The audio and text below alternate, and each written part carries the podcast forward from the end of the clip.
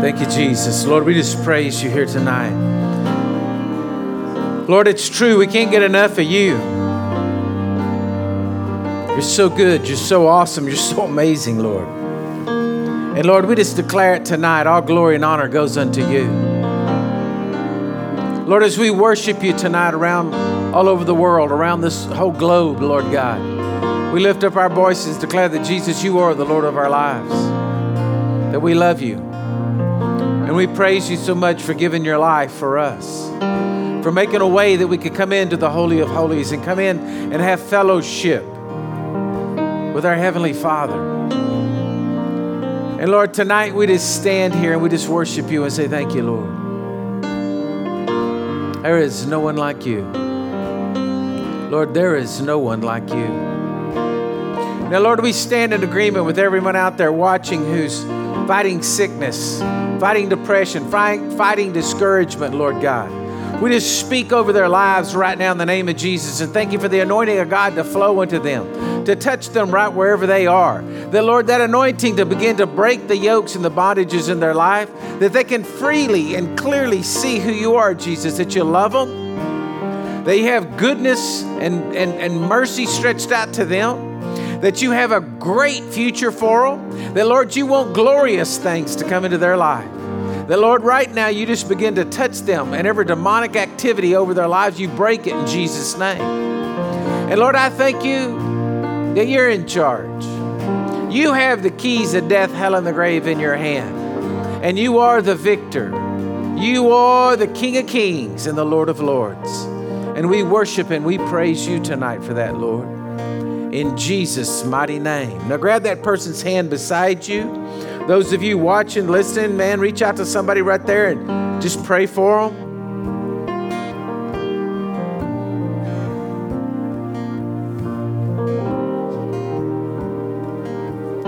Lord, just bless them. Whatever they're going through, whatever they have need of, Lord, just bless them. I think there's no distance in spirit. And so, Lord, right now, just bless them. Pour yourself into them. Touch them. Whatever they have need of, whatever's going on, Lord, just begin to set it and sort it out. Just sort it out, Lord. We just thank you, Lord,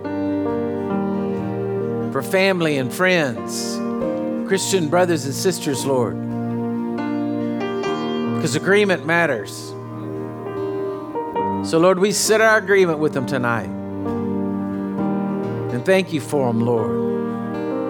In Jesus' mighty name. Amen and amen. Now, just tell that person, boy, I'm so glad you're here tonight.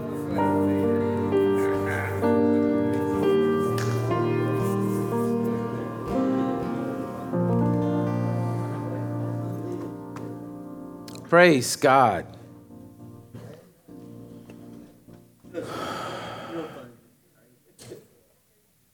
All right, praise God. Uh, I can't wait any longer. I feel like a, a, you know, a high school boy got his first date, and I'm so excited. I can't wait. So I'm starting the whole series tonight of the Spirit of Life. It's what it's called, the Spirit of Life. I want to encourage you get a notebook. This is I'm going to do the best I can to go slowly. I want to I want to I want to preach and teach this, but uh, you need to write notes. You need to take notes. So, those of you that don't have a notebook right now, those of you at home, I'm talking to you, man. Go get a piece of paper, get something you're going to write notes down. I don't know how far I'm going to get into it tonight. I just want to kind of get going and kind of introduce you to where we're headed in this situation. Now, I don't know how long this is going to take 14, 15 weeks. So it's not going to just be a little series, but it's all about salvation and about what you have in your salvation through Jesus. Now, um, so so I'm telling you, you're going to want this because my my faith level is that at the end of this teaching, that after the end of 14, 15 weeks, however long this thing goes, I mean, I may, I may get wild and start preaching too long and I, I may get it out in 10 weeks. I don't know. But however long it goes, my, my faith is out there that something is going to snap on the inside of every person that'll sit here for the next 15 weeks and listen to this and really pray and really look and really, de- de- really desire on the inside of you to, to know and, and to grow in Christ and to, and to know what your salvation all is. And it's going to change your life. And then it's going to change the lives of all of those around you.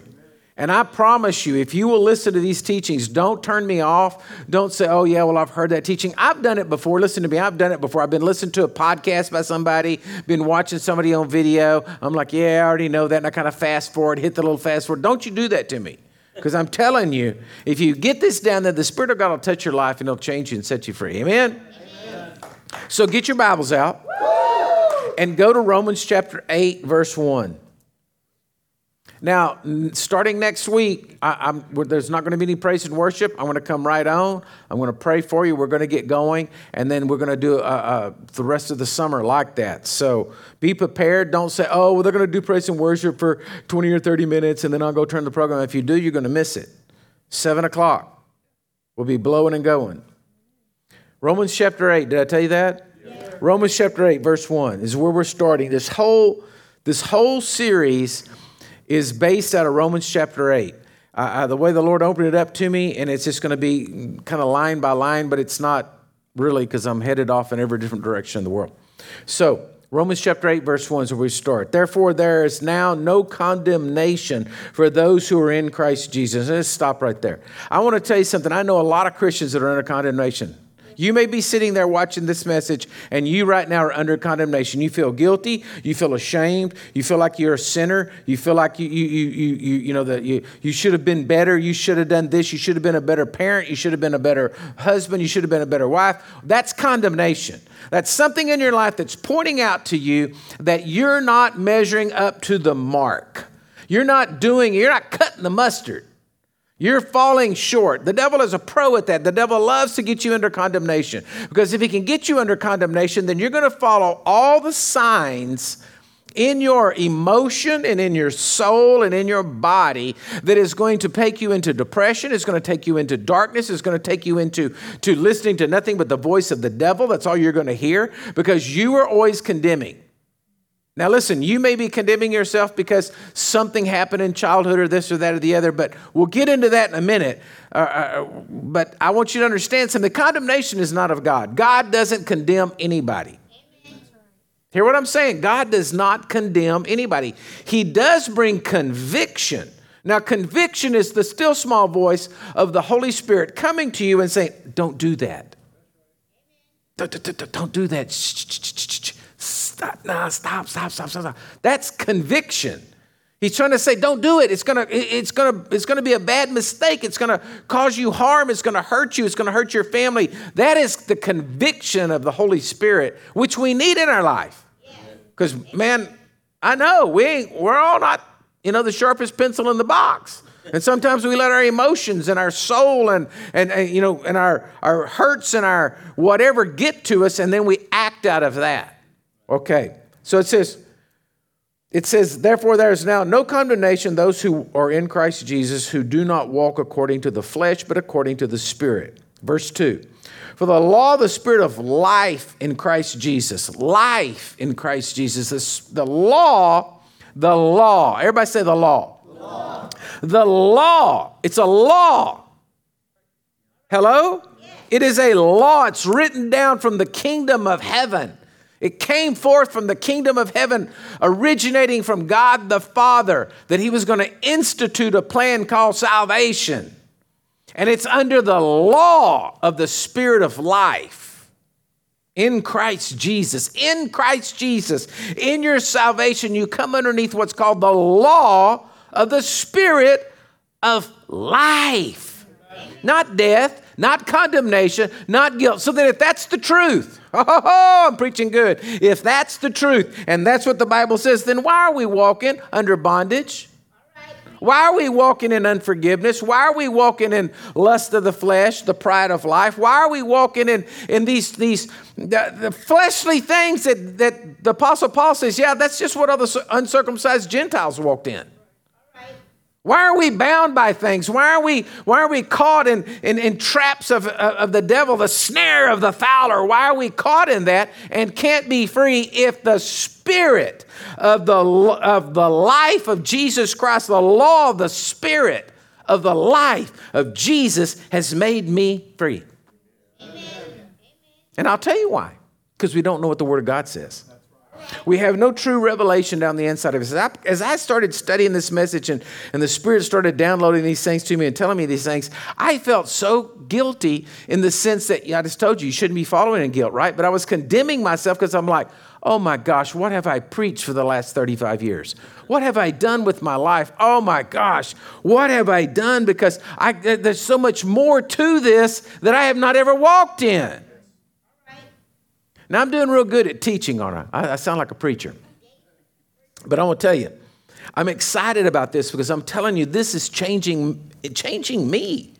It's changing me because I am free from the law of sin and, there's an and there, of sin and death. I'm not dying. I may leave planet Earth, but I'm going to heaven. I'm not dying. When I got, that's part of your salvation, is you're not dying, right? We preach salvation all the time. We talk about eternal life. But what about free from sin? Oh man, with preachers, we love to preach about heaven and hell. We love to preach about when you die, you're going to go to heaven and all that. But what about free from sin? What does it really mean to be free from the law of sin and death. That's what, I'm, that's what this whole series is about. What does it really mean to be free from the law of sin and death? What the devil wants to do to, to, to choke you, to steal from you, to lie to you. Colossians chapter 1 verse 27. Colossians 1 27.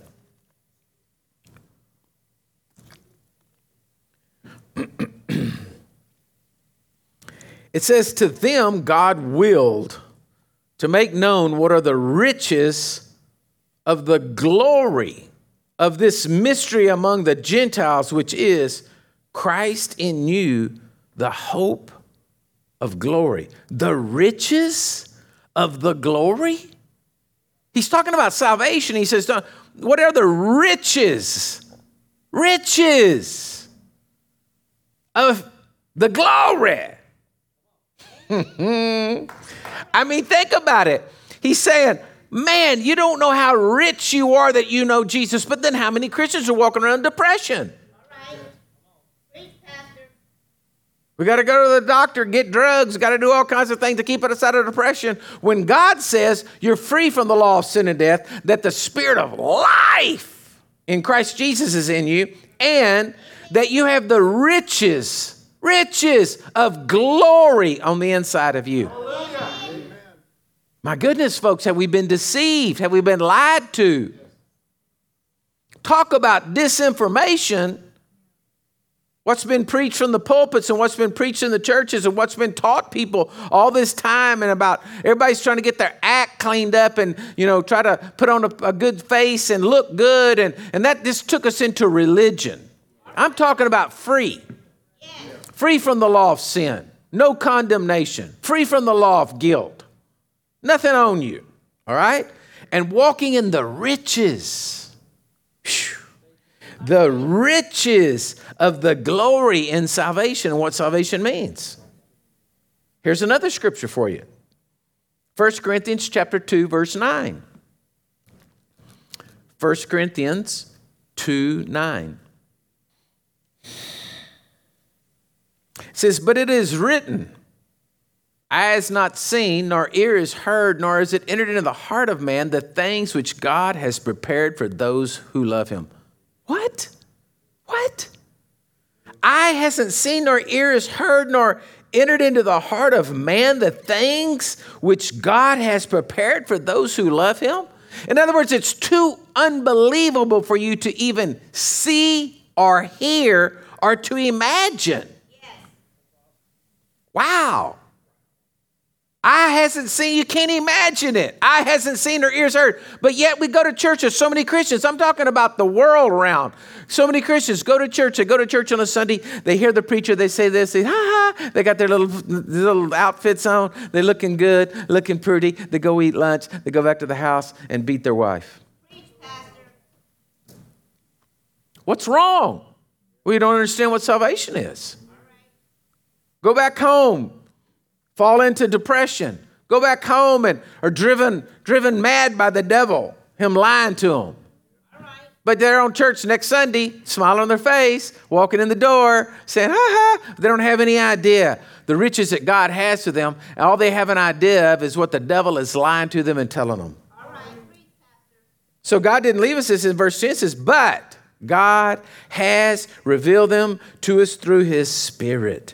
For the Spirit searches all things, yes, the deep things of God. And that's my prayer.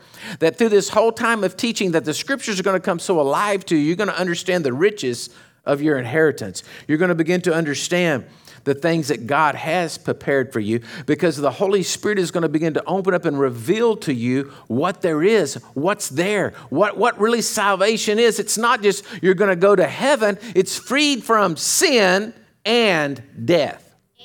I'm glad you're going to go to heaven, but God doesn't want you miserable while you're here on earth. He wants you to become the greatest evangelist on the face of the earth. Amen. Or how about just the greatest evangelist in your block? Yes. Or in your county? or in your town or wherever you go, in your office. He just wants you to become the person that everybody's drawn to like a magnet because they see in you something great. Amen. Hello?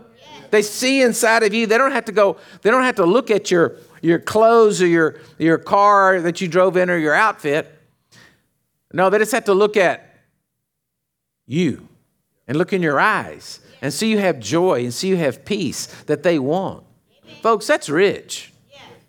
Ooh, that is rich. Rich, rich, rich. Okay.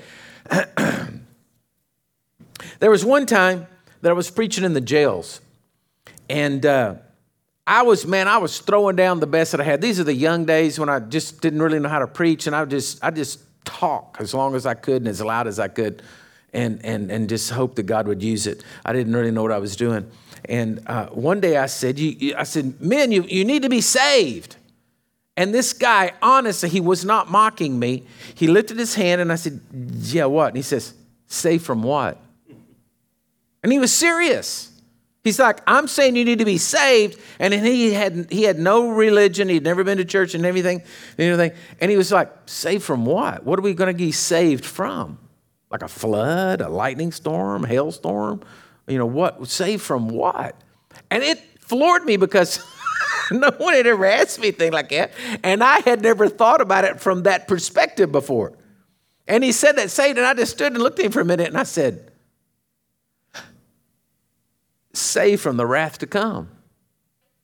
The scripture just popped in my mind. And so he's like, What wrath? And I said, The wrath of God being poured out on the face of the earth for the sin of man. He's like, What's this about? I've never heard about this. And so we went in a long conversation, and then if you get saved, okay? But there's a lot of people out there, you say you're saved, but you're like saved from what or saved to what? Look at 1 Thessalonians 1 9. 1 Thessalonians 1 9 and 10. 1 Thessalonians 1 9 through 10.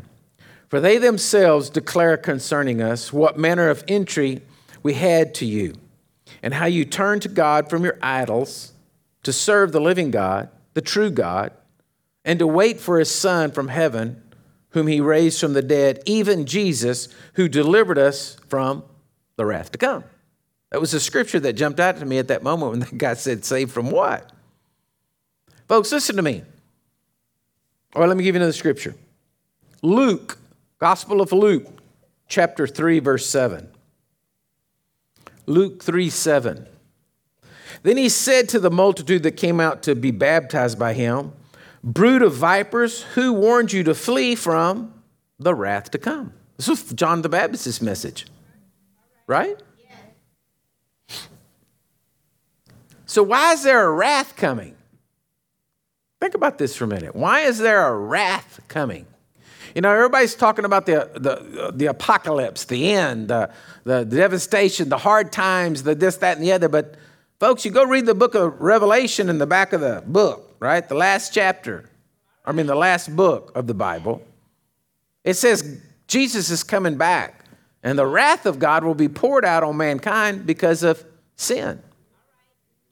Well, wait a minute. Didn't I just tell you that in your salvation you got freed from sin and death? Right? Sin and death.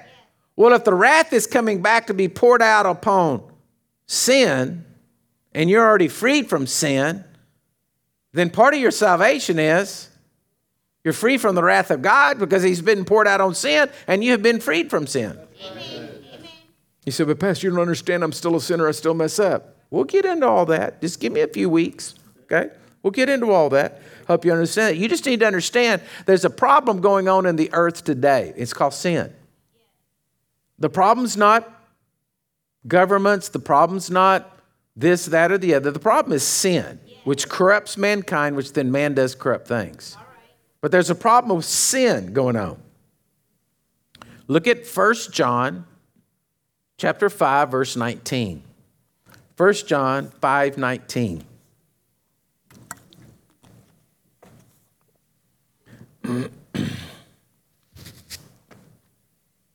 First John 5 19 says, We know that we are, are we know that we are of God, and the whole world lies under the sway of the wicked one.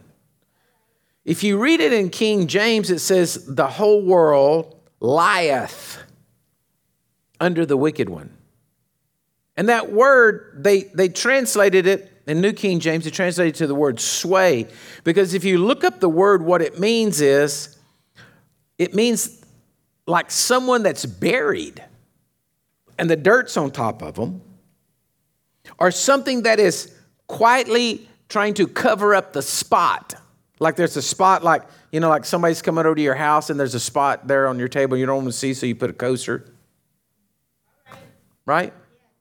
It says the whole world is lying under the sway of this, the, the, the, the covering of this wicked one. So, how did the world that God Almighty create out of the darkness? End up back in a dark place. See, if you're going to know what salvation is, you got to know what we're saved from, and you got to know what the problem was. And you got to know where the problem started. Okay? So let's go all the way to the front of the book. Let's go to Genesis chapter 1, verse 1. All the way to the front. It says, In the beginning, God created the heavens and the earth. And the earth was without form and void, and darkness was on the face of the deep.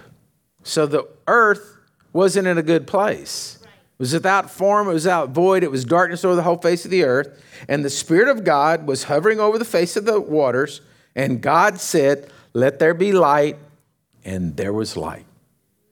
Now, listen to me right here. I just got to stop for a second. I'm telling you, you, you got to hear You've got to hear the words coming out of my mouth to not be the words of me, but to be the words of the Spirit of God, because God wants right now to set people free. He wants to just take the darkness away, and God's saying to you, let there be light. And He wants light to come into your life. Because you see, folks, man, I've been a pastor too long to realize, uh, you know, in, in marriage counseling and trying to do things like that with married couples, both of them are in darkness. Both of them are believing a lie and they're both fighting each other just because that's the one who stands in front of them. But they're fighting with each other and fighting with each other, and if the light would ever turn on, they would say, Wait a minute, I, I love you. But if the light never gets turned on, just chaos and void and darkness. And so, what God's wanting to do through this whole series is He's wanting to bring to your attention and a revelation to come in and, and literally just like it was in the beginning turn the light on so you can say ah, oh my gosh look what i got saved from. Ah, look what i'm i'm saved from sin. Sin doesn't have any dominion over me. The devil has no power over me. That doesn't can't touch me. Woo i'm free. Amen. that's what god wants to do. He wants to take you from darkness to light.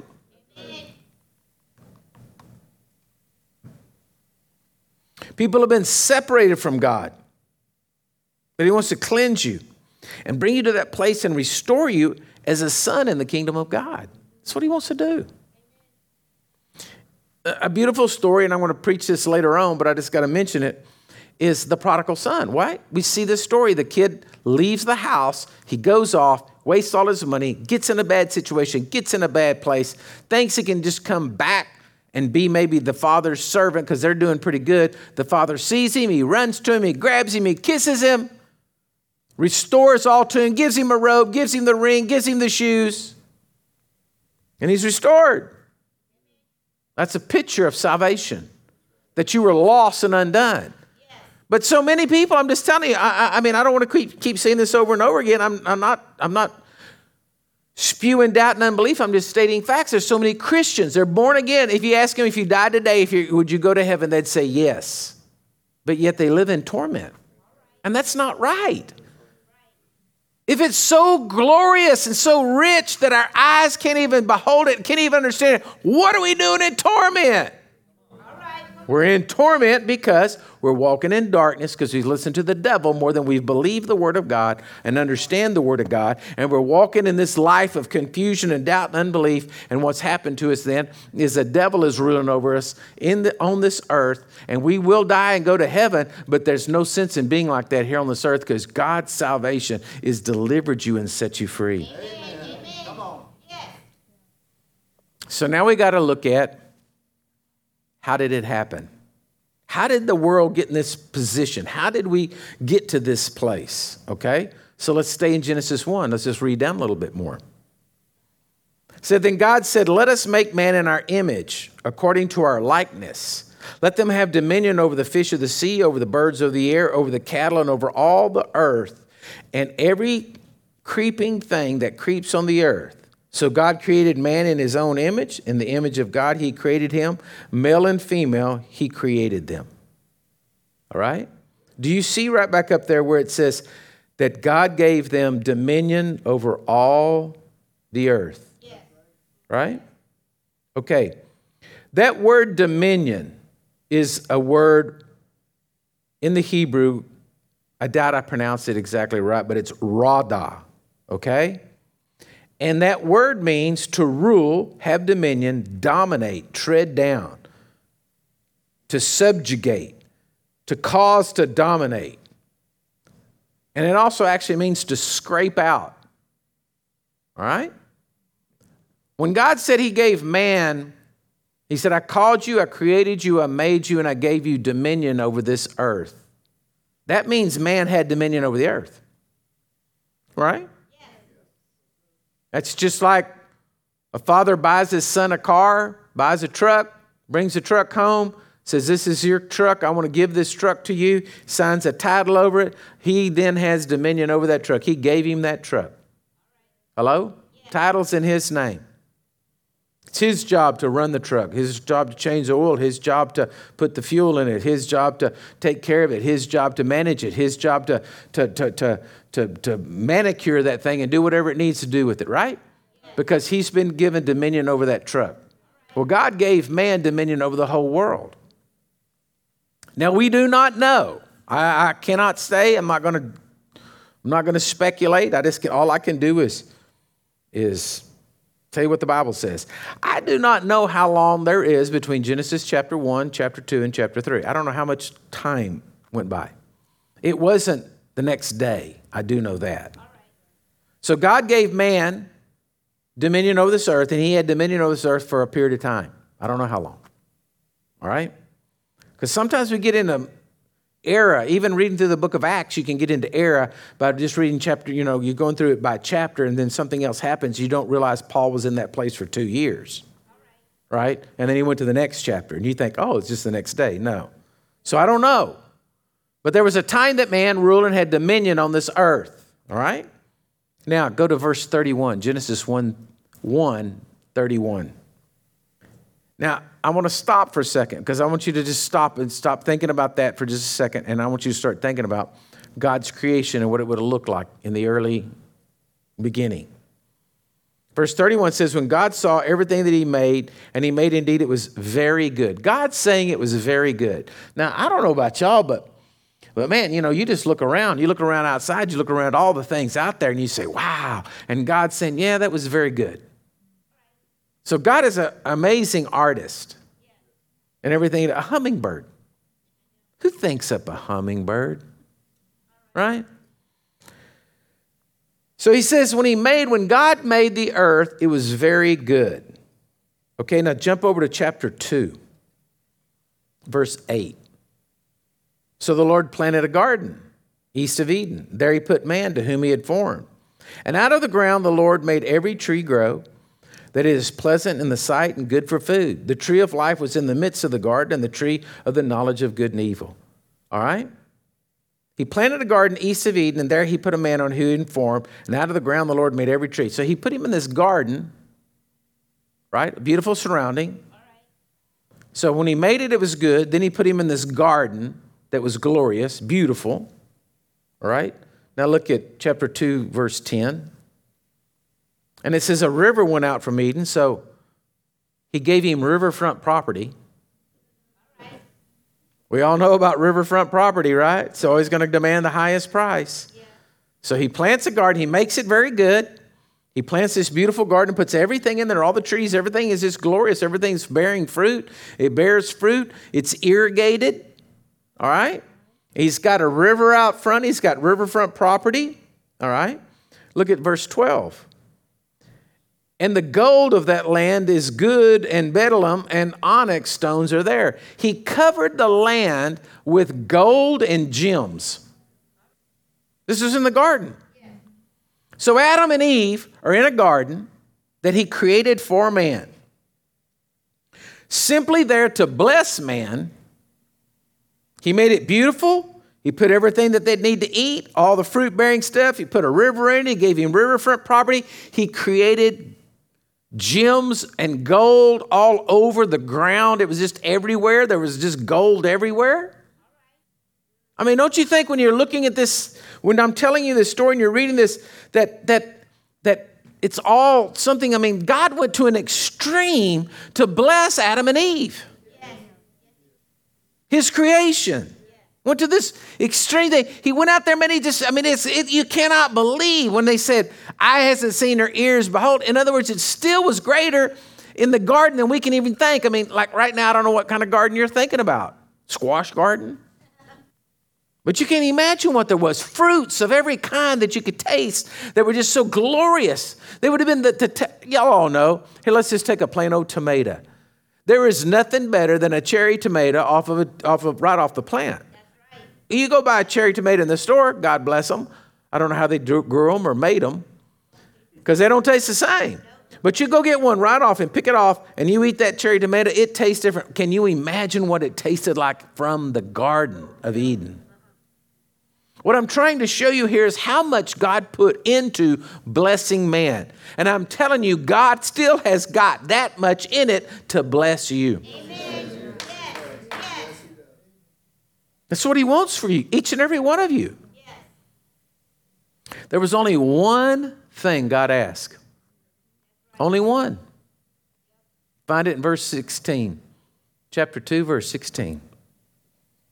And the Lord God commanded the man, saying, Of every tree of the garden you may freely eat, but of the tree of the knowledge of good and evil you shall not eat. For in that day you shall eat it, you shall surely die. Now I want to tell y'all something. You can, don't turn me off, just put it on the back burner. And you can believe me in this if you want to. But I personally don't believe that the tree of knowledge and good and evil was any kind of special supernatural tree. It could have been a pecan tree. It was just a tree that God said, don't eat of that one. There was only one thing God said, don't do. I don't believe eating from the tree of the knowledge of good and evil. The knowledge that they got was huh, sin abounds. I just don't believe it was something like the special sacred tree.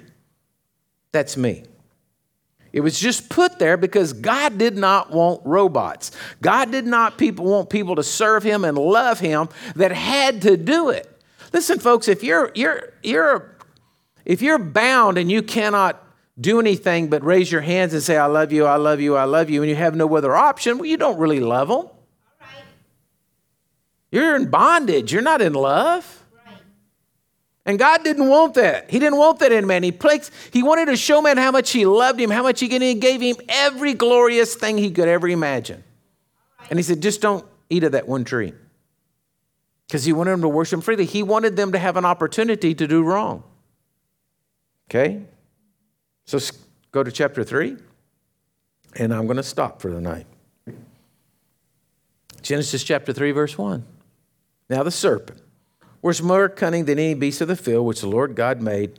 And he said to the woman, Has God indeed, has God indeed said, You shall not eat of every tree of the garden? Lie, lie, disinformation. And the woman said to the serpent, We may eat of the fruits of the trees of the garden, but of the fruit of the tree which is in the midst of the garden, God said, You shall not eat it, or you should, or touch it, you, or at least you die. And the serpent said to the woman, You'll not surely die. Lie, disinformation. For God knows that in that day you eat of it, your eyes will be open and you will be like God. Temptation, gonna be super, gonna be better, gonna be like God. Same spirit that was at the Tower of Babel. Let's make a tower and go rise up as high as we can and let's so we can be like God. He said, You'll be like God, knowing good and evil. So when the woman saw that the tree was good for food and that it was pleasant to the eyes and the tree desirable to make one wise, she took the fruit of it, she ate it. She also gave it to her husband with her. So she gave it to her husband. Listen, I've heard a lot of people want to get on the woman because the woman ate it and gave it to her husband, but the husband was standing there because you can't turn and hand it to somebody if they ain't standing there. So he's following along like a puppy dog. Then the eyes of both of them were open and they knew that they were naked. Very first thing, they become vulnerable and they know that they're victims. And they sewed fig leaves together, so they went insane at that moment, sewing an itchy fig leaf on them. And they made themselves, and they made themselves so there's their coverings, and they heard the sound of the Lord God walking in the cool of the day. Now, stop right there for just a second. Not only was the garden glorious, not only was the garden full of everything you could imagine, not only was the garden had gems and everything laid down there, God was in the midst of it. Every day he walked with Adam and Eve. Like I said, you don't know how what the period of time was. Every day he walked with them. Can you imagine living in a perfect place with everything you need, right on riverfront property, the best place on the face of the earth that God Almighty has created with gold and gems everywhere, and then you're stupid enough to follow a snake? Wow. And that's what we're doing today. God has given us salvation and everything in it, all the glorious and great things out there, but then what are we doing? We're still following the stupid snake. We're still listening and taking the wrong path. We're still walking in this place where it says right here, and they heard the sound of the Lord God walking in the cool of the uh, day, and Adam and his wife hid themselves from the presence of God. We're still hiding ourselves from the presence of God. Here we go and among the trees of the garden. And the Lord called Adam and he said to him, Where are you? And so he said, I heard your voice in the garden. I was afraid. Fear has now come in. You're running from God. Fear has come in because I was naked, because he sees himself. He sees who he is. He sees himself vulnerable. And so what do you do? You hide yourself. You hide away from God. Folks, listen to me. If any of these things are operating in your life right now, you are not walking in the salvation God created you. If you're not saved, I'm going to show you how to remedy that in a minute. You don't know Jesus, you just turned into this program and you just hear this for the first time ever. I'm telling you, God will save you and deliver you, and those riches of those gardens will be in your life. You're going to have to learn how to operate in it, which I'm going to tell you the next 15 weeks, but you're going to, it, it's going to be glorious. But if you're a Christian and this is what your attitude is to God, you don't want to talk to God because you're scared of Him. You don't want to get around God because you're ashamed. You're not. Folks, listen to me. You're still walking in what happened in the sin in the garden. And the man said, the, and this is what I love also. And I commanded you that you should not eat. Then he, the man said, the woman whom you gave me, she gave me. He shouldn't place blame on everything. It's always everybody else's fault. It's never your fault. Adam's job, he had dominion. He should have grabbed the snake by his tail and popped his head right off like a whip. He had dominion. Yes. But now something happened. All right? Something happened. All right? At that moment, the dominion that Adam had, that he's tran- it transferred over to the devil. And the sway of this world fell under sin. At that moment. Adam gave it all up in his stupidity. To disobey God, he gave it all up. So, what are we going to be saved from? That sway of sin that's over the whole world. God made a new way through Jesus Christ. When Jesus came on this earth and he paid the price for us, which I'm telling you, I'm going to explain all this later on, but I got to tell you this to end the message tonight. He made a way for us to get out, for us to get back in a garden relationship with God through his blood sacrifice on the cross. And I'm telling you, if you're listening out there and you do not know Jesus Christ as your personal Lord and Savior, the Bible's simple. It says in Romans chapter 10, verse 9, that if you confess with your mouth, in other words, you got to say something and believe in your heart that Jesus Christ is the Son of God, that He paid the price for your sin. What sin? This sin that I'm talking about right here that originated in the garden. This sin right here, not your sin, listen, folks, not your sin that you didn't do this right or do that right. The sin that came upon mankind from Adam and Eve's fall in the garden, that sin, that sway of sin, that hand of the devil resting upon your life. When you confess with your mouth and you believe in your heart that Jesus Christ is the Son of God and He made a way for you to be back right with God, and you cry out and say, Jesus, forgive me of my sins, but Sins, yes, but sin of out of this world. All of a sudden, now you can live under the spirit of life in Christ Jesus, not the spirit of sin and death. And so I'm telling you right there, you need to call out upon Jesus. You need to say, Jesus, forgive me of my sins. I believe you're the Son of God. I believe you died for me. And right there, He will begin to touch you and deliver you from the sway of sin that took place thousands of years ago in the garden that came upon mankind that mankind has been living under. And he'll set you free. And if you'll stick with me these next few weeks, I'm going to tell you how you can walk in those riches and that glory in your salvation, what it means to be saved. Folks, listen to me. If you're listening and you know you're a Christian, you know if you die tonight, you're going to go to heaven, you think you're right with God, but you're still living under the sway of sin, folks, listen to me. That's not what Jesus wants you. And you need to start making the confession out of your mouth Jesus, you have delivered me from the power of sin and death.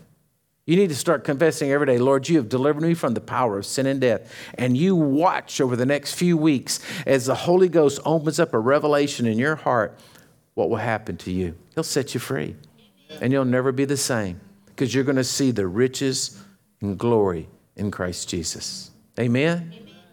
Amen. Well, listen, I want to pray for you right now, and I just want to believe God. This is going to set in your heart. So just stretch your faith out to me. Father, right now, I just pray in Jesus' mighty name that everyone that heard this word tonight, Lord, that, Lord, it'll sink down deep within their hearts. They'll become a yearning that, that, that Lord, the numbness and the callousness of this world and the sway that, that of sin that's over here that's oppressing people, that it'll be broken off. And Lord, that they can begin to see the glory that as you made in the garden for Adam and Eve, oh my gosh, Lord, you have that for us right now to walk in, in salvation through Christ Jesus. And Lord, I pray right now that you would open up our eyes, that we would begin to behold you, Lord, like we've never seen before. That we would begin to walk with you like we have never done before and walk out this salvation, Lord God, with you. And Lord, we praise you for it. We thank you for it.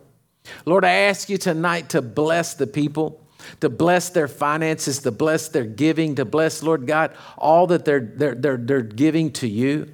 Bless it, Lord God. And Lord, we thank you for sealing this message in our hearts. And Lord, bringing us back together again next week for more goodness of your word. In Jesus' mighty name, amen and amen. God bless you, church.